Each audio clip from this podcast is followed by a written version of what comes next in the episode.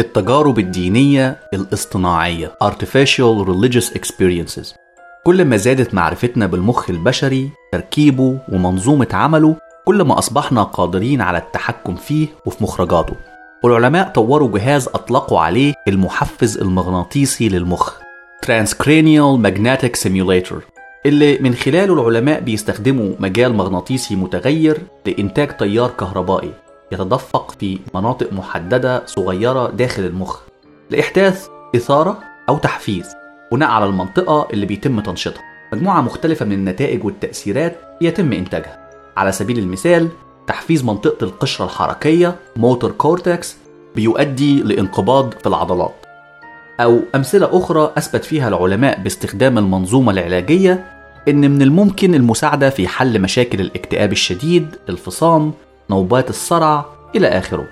على أي حال، الجهاز من الممكن استخدامه لتكوين تجارب دينية عند بعض الناس عن طريق تحفيز منطقة الفص الصدغي temporal lobes من خلال موجات مغناطيسية اللي بيؤدي بالفرد للإحساس بوجود كيان أعلى منه في العادة ما بيشير إليه الفرد بوجود الله الأمر الملفت للنظر في التجربة إن نتائجها غير قاصرة على المؤمنين فقط حتى الملحدين عند تعرضهم لنفس التجربة بيتولد عندهم نفس الإحساس وبيمروا تقريبا بنفس التجربة الدينية. الملاحظة العلمية البسيطة دي دفعت العلماء للاعتقاد إن الفص الصدغي في المخ بيلعب دور مهم في التجارب الدينية. الاستنتاج ده أيضا مدعوم بحقيقة إن الأفراد اللي بيعانوا من مرض صرع الفص الصدغي temporal lobe epilepsy الحالة المرضية اللي فيها المريض بيعاني من نوبات صرع وتشنجات سيجر متمركزة في نشاط كهربي زايد في منطقة الفص الصدغي بيقروا بشكل قوي إن خلال نوبات الصرع بيمروا بتجارب دينية قوية. عالم الأعصاب الهندي الأمريكي فياس راماتشاندران المعاصر في كتابه الممتع الخيالات في المخ كشف ألغاز العقل البشري Probing the Mysteries of the Human Mind اللي نشره سنة 1998 قال إن الأمر المثير إن هؤلاء المرضى اللي مروا بتجارب روحية عميقة بما في ذلك الإحساس بوجود سماوي علوي أو الإحساس إنهم على اتصال بالله وإن كل شيء حولهم أصبح له معنى كوني عادة ما بيقولوا أنا أخيرا فهمت المعنى من كل شيء. دي اللحظة اللي كنت منتظرها طوال حياتي. فجأة كل شيء أصبح له معنى. أو فجأة أصبحت مدرك لمعنى الوجود وغاية الكون. وكأن الله بيمنح البشر العادية لحظات محدودة خاطفة من الحقيقة المجردة. وبالرغم من ألم التجربة على المرضى دول إلا إن تقريبا كلهم بيأكدوا باستمتاعهم في اللحظات المحدودة اللي بينظروا فيها من خلال عين الله على الواقع المجرد في تجربة صراعهم المؤلمة. ومن هنا يبدو إن التجارب الدينية قد تكون مجرد أحداث دماغية بسيطة وملهاش علاقة بالواقع الخارجي أو أي شيء خارج عن الشبكة العصبية الدماغية.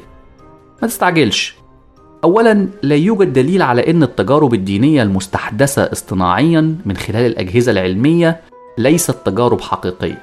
جايز جدا أن عملية تحفيز الفص الصدغي عند البشر بتساعدهم على إدراك واستقبال الله. لو ده حقيقي إذا جهاز المحفز المغناطيسي للمخ لا يؤكد خطأ التجارب لكن بيساعد على أن التجارب تحصل. أو بمعنى آخر جهاز لتحفيز إدراك الحقائق الموجودة في الواقع. بالظبط زي ما فرد ضعيف البصر بمجرد ارتدائه لنظارة طبية بتتحسن رؤيته للكائنات اللي في الواقع. ويصبح قادر مثلا على رؤية الأشياء البعيدة أو الدقيقة اللي كان غير قادر على رؤيتها قبل كده. من الجايز إن جهاز التحفيز بيساعد المرضى على إدراك الله.